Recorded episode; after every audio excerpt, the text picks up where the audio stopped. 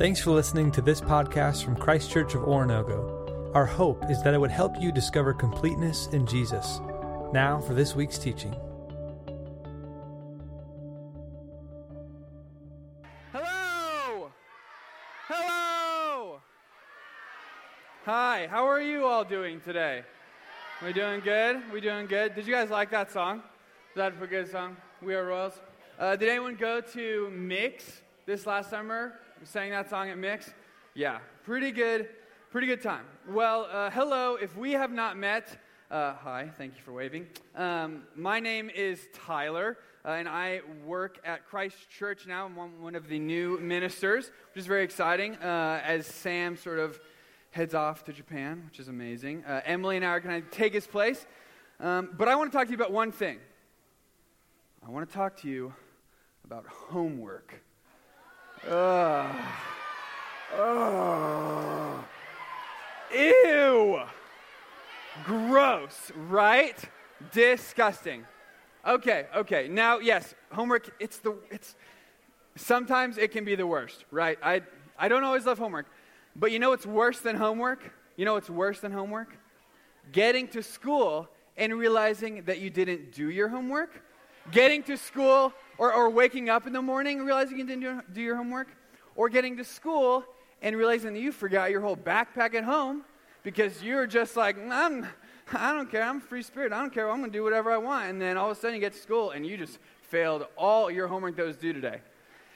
And so you know, the, I think maybe even worse than that is that, that feeling that, like, you get a really good night's sleep, and then you're like, you're waking up in the morning, you're like, ah, and you look at your phone, and the, or you look at your alarm clock, and it's like, hasn't gone off yet. You wake up right before your alarm. You're like, man, this is perfect.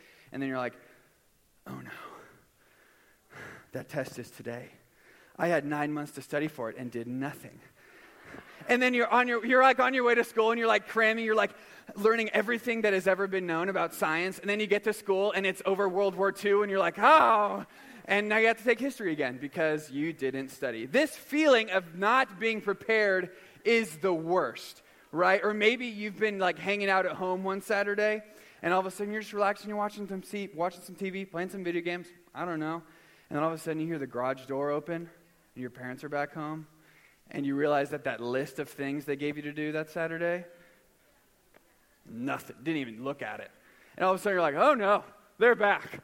And so you like rub your hand along a dresser to be like, I dusted it, and you're in trouble. You're in trouble. This feeling of not being prepared is the worst.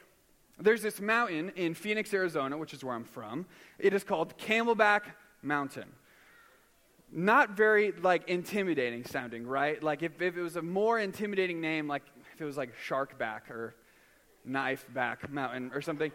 People, it's, it's not very intimidating, but people have to get rescued off of this mountain seriously all the time. Every time I'm home, I hear stories about somebody that had to get rescued off this mountain.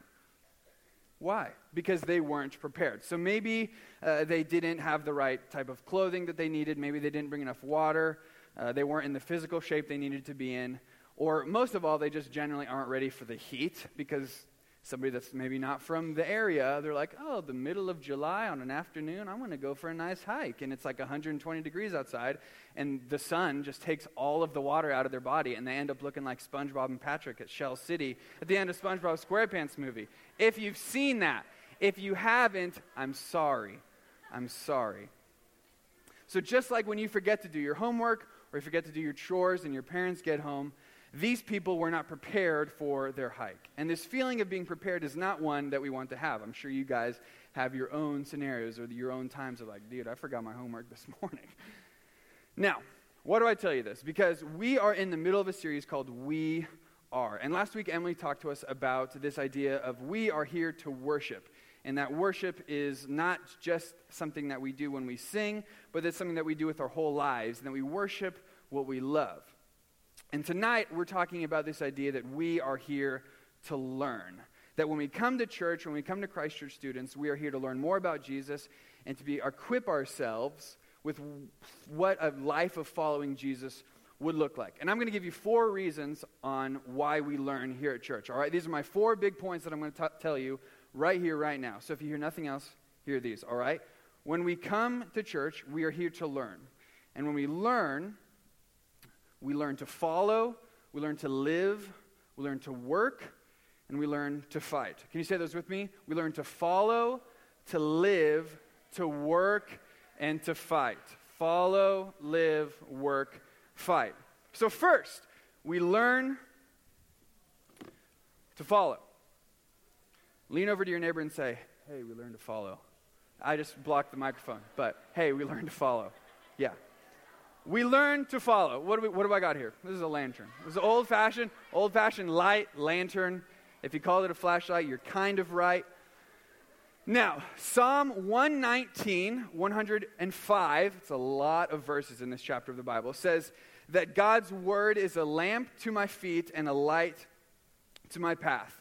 All right, you know that feeling of when you get up in the middle of the night to like go to the bathroom or get a drink of water, and it's like whatever, it's 2:30, 3 a.m., and you could have lived in this room for your whole life, but the lights are off and you're kind of just waking up, and so you have forgotten the entire layout of your room.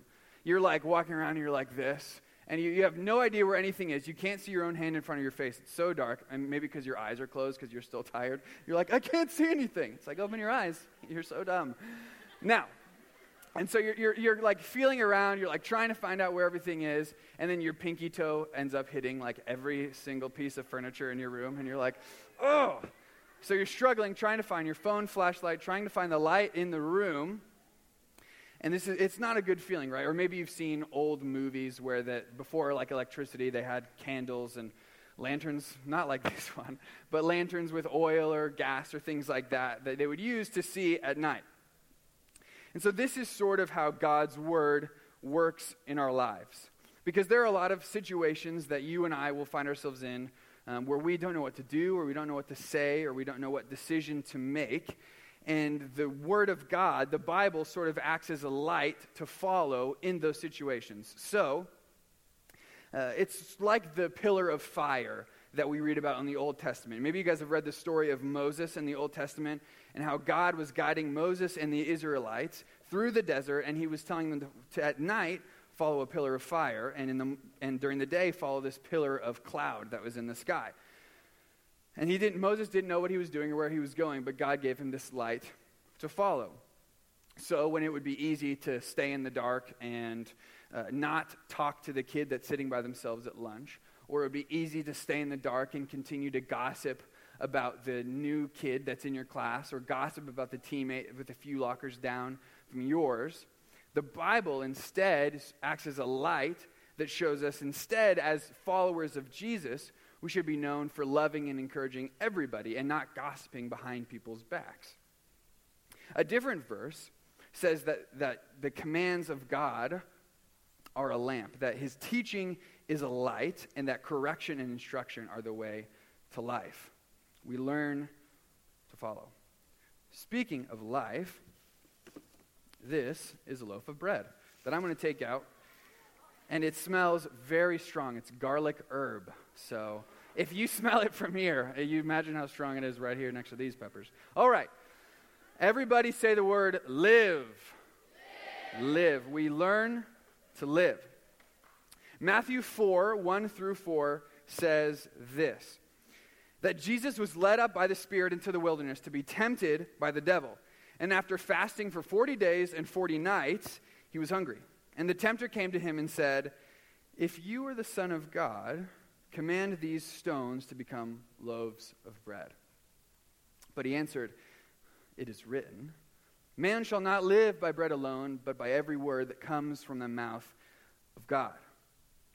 And so maybe some of you know this story the story of Jesus being tempted in the wilderness. That Satan comes to him and he's questioning and tempting the identity of Jesus, saying, If you are who you say you are, do these things. If you are who you say you are, don't rely on the God to help you live. Rely instead on material things like bread. And so then Jesus responds by quoting a different passage from the Old Testament in which God and the Israelites, the same group of people that God led in the desert with the fire and the cloud, in which God was reminding those people that it was God that led them in the desert and not their human leaders, that ultimately that God was their provider. Now, what does all of this mean? this does mean that God is the provider of what we eat and drink. He is the maker and creator of all things. So to say that would be kind of not a good thing to say. But it also means that the words and the commands of God are things that lead to life. That, that when God gives us things to do, commands us to do things, He isn't trying to take life from us. He isn't trying to rob us of our good time. Another way to say it was it's, another way to say it is that it's better to obey the words of God than it is to satisfy human desires. So, you ever have those moments where your parents or your grandparents or your aunt and uncle or something told you to not do something, but you were like, hmm, I'm going to do it? Right? Or they said, okay, don't touch the stove, it's going to hurt. Hopefully, not in eighth grade. You probably, hopefully, have learned your lesson by that point. Maybe when you were younger, right? They were like, hey, don't touch the stove, it's really going to hurt. And they weren't telling you this because they wanted you to not have fun, right? They were telling you this because they knew that the stove would hurt, and they knew that life would probably be better lived if your hands weren't blistery and burnt because you touched the hot stove. Which, if you ever have, you just know then you can't touch anything for a few days. That's just not a good time. So they weren't trying to rob you of anything, but it sounded like maybe they were, but really they were trying to lead you to something better, to a greater life. So the commands of God are the same way. We find them in the Bible, and they aren't trying to steal our happiness or joy.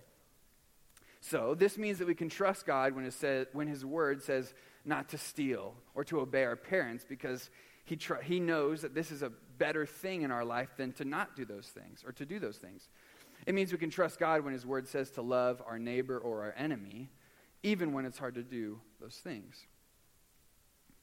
David, who was a guy that wrote a bunch of the Psalms, and uh, even and p- part of Psalm 119, the one we just read, he talks about the law and he says, uh, he meditates on the law, that he loves the law of God, which sometimes we think in our heads that law is sometimes maybe a bad thing because it inhibits our fun. It makes us not be able to have fun. But David instead suggests this idea that law, that the law of God, is something that is good and that it leads to more life. All right. The third reason we learn is to work. Everyone say, work. Yeah. The third reason we learn is to work. 2 Timothy 3 16 through 17 says this that all scripture, all of the Bible, is breathed out by God, and it's profitable for teaching, for reproof, for correction, and for training in righteousness, that the man of God may be complete, equipped for every good work. What does this mean? This means that we don't come to church to learn about God and do nothing with. That we are called to do work, kingdom work, in fact, which is work for the kingdom of God. And the work that, that, or the things that we learn in here, the experience that we have in here, the things we learn about, that means that we take what we have in here and we go out there and we paint the world with it. Whether it's about worship or learning or community or love, whatever it may be. And the work that you are called to do is specific to you. Because I know a lot of times we can maybe look at somebody that we think is doing awesome work for the kingdom of God, or, and we like, oh, I, I could never do that. But when we look at the Bible, we see that a lot of times God used people that really probably weren't exactly qualified to do anything that He was calling them to do. But God can, and definitely already has, given you certain gifts and abilities in lots of different areas.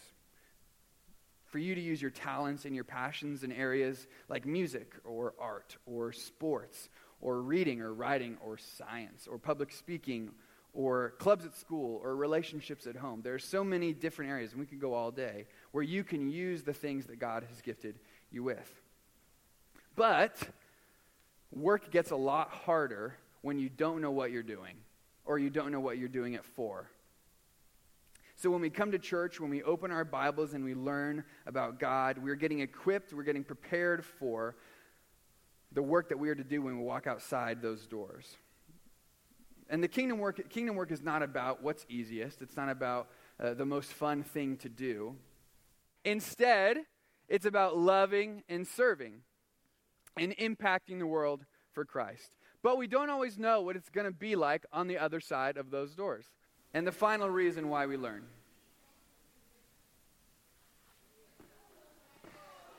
we learn to fight. Because sometimes, Stay with me, stay with me. Sometimes life doesn't go according to plan. Sometimes microphones don't work. But sometimes we think life's going to go one way and it, and it doesn't go that way, right? Hebrews 4:12 calls the word of God living and active, sharper than any two-edged sword, piercing to the division of soul and of spirit, of joints and of marrow, and discerning the thoughts and intentions of the heart. And then the book of Ephesians calls the word of God the sword of the spirit. When we read the Bible, we're preparing ourselves for battle, both internally within ourselves and externally around us. The Word of God, Hebrews says, discerns or figures out what thoughts, feelings, emotions inside of us are true.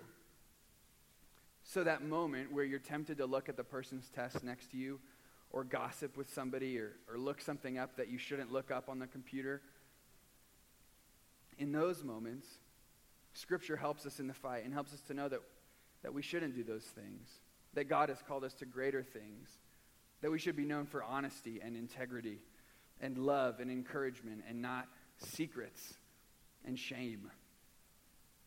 But we also fight outside of ourselves because the other side of those doors maybe lead to doors to homes or schools or rooms or teams or situations that are sometimes dark or scary or intimidating. Because the classrooms you study in, the teams that you play on, the video games that you play, the clubs that you are part of, these are situations and places in which the truth and the light of God isn't always the brightest thing. So, into those situations, you must go in with the strength of God and fight. Because as Christians, as kingdom workers, as Christ Church students, we are called to fight with peace against anxiety, with grace against shame, with love against fear, with truth against the lies. We learn to fight. Now, I had a friend named Katie in high school. And I actually didn't really get to know Katie until the last few months that she was alive. Because Katie fought cancer for most of her high school career. And she, she sort of became this local celebrity uh, in the town that I'm from as all of a sudden all these news stations and churches and schools and extracurricular activities, all of these people wanted to suddenly hear Katie's story about how somebody so young was fighting against fighting in such an intense battle with such faith and perseverance. Maybe you know somebody like that. And it really was incredible how many people heard Katie's story, and even more so, how many people came to know Jesus through Katie's story. And like an army in a battle, Katie had an army, and her army had a rallying cry. And that rallying cry was Psalm 73 26. Was my flesh and my heart may fail, but God is the strength of my heart and my portion forever. In fact, at the CIY Move conference that we went to before my senior year of high school, Katie got a chance to speak and stand up in front of thousands of kids and share her story like I'm kind of doing to you now. And so she stood on this stage only a few months before she would pass away. She stood on this stage as she raised her hand and she proclaimed the truth of God that the strength of God would not fail her, that God would not fail her, that God was her strength. And Katie died in September of 2013 and her flesh did fail. But the Word of God, the truth of God, did not. And it, w- and it remains to be the source of strength for her and her family. Ultimately, we need the Word of God because we need God. And in the Bible, we, when, we, when we read the Bible, when we read Scripture, we learn the heart of God and we learn about who we are and who Jesus has called us to be. If we don't know the Bible, we don't know God. And so, if we want to call ourselves Christians, we should probably start here. So, we are here to worship and we are here to learn. And next week, we're going to talk about how we are here together. Because the things that Scripture calls us to do, the reasons that we learn, they're hard to do alone. And we, we shouldn't do them alone. We, we can't. So, next week, bring a friend. Because we're going to talk about the reasons that God is good and the reason He's given us community. So, let's pray. Thanks again for checking out this podcast. We hope this teaching helped you to discover completeness in Jesus and encourages you to help others do the same. For more resources or to learn about Christ Church in general, visit us online at cco.church.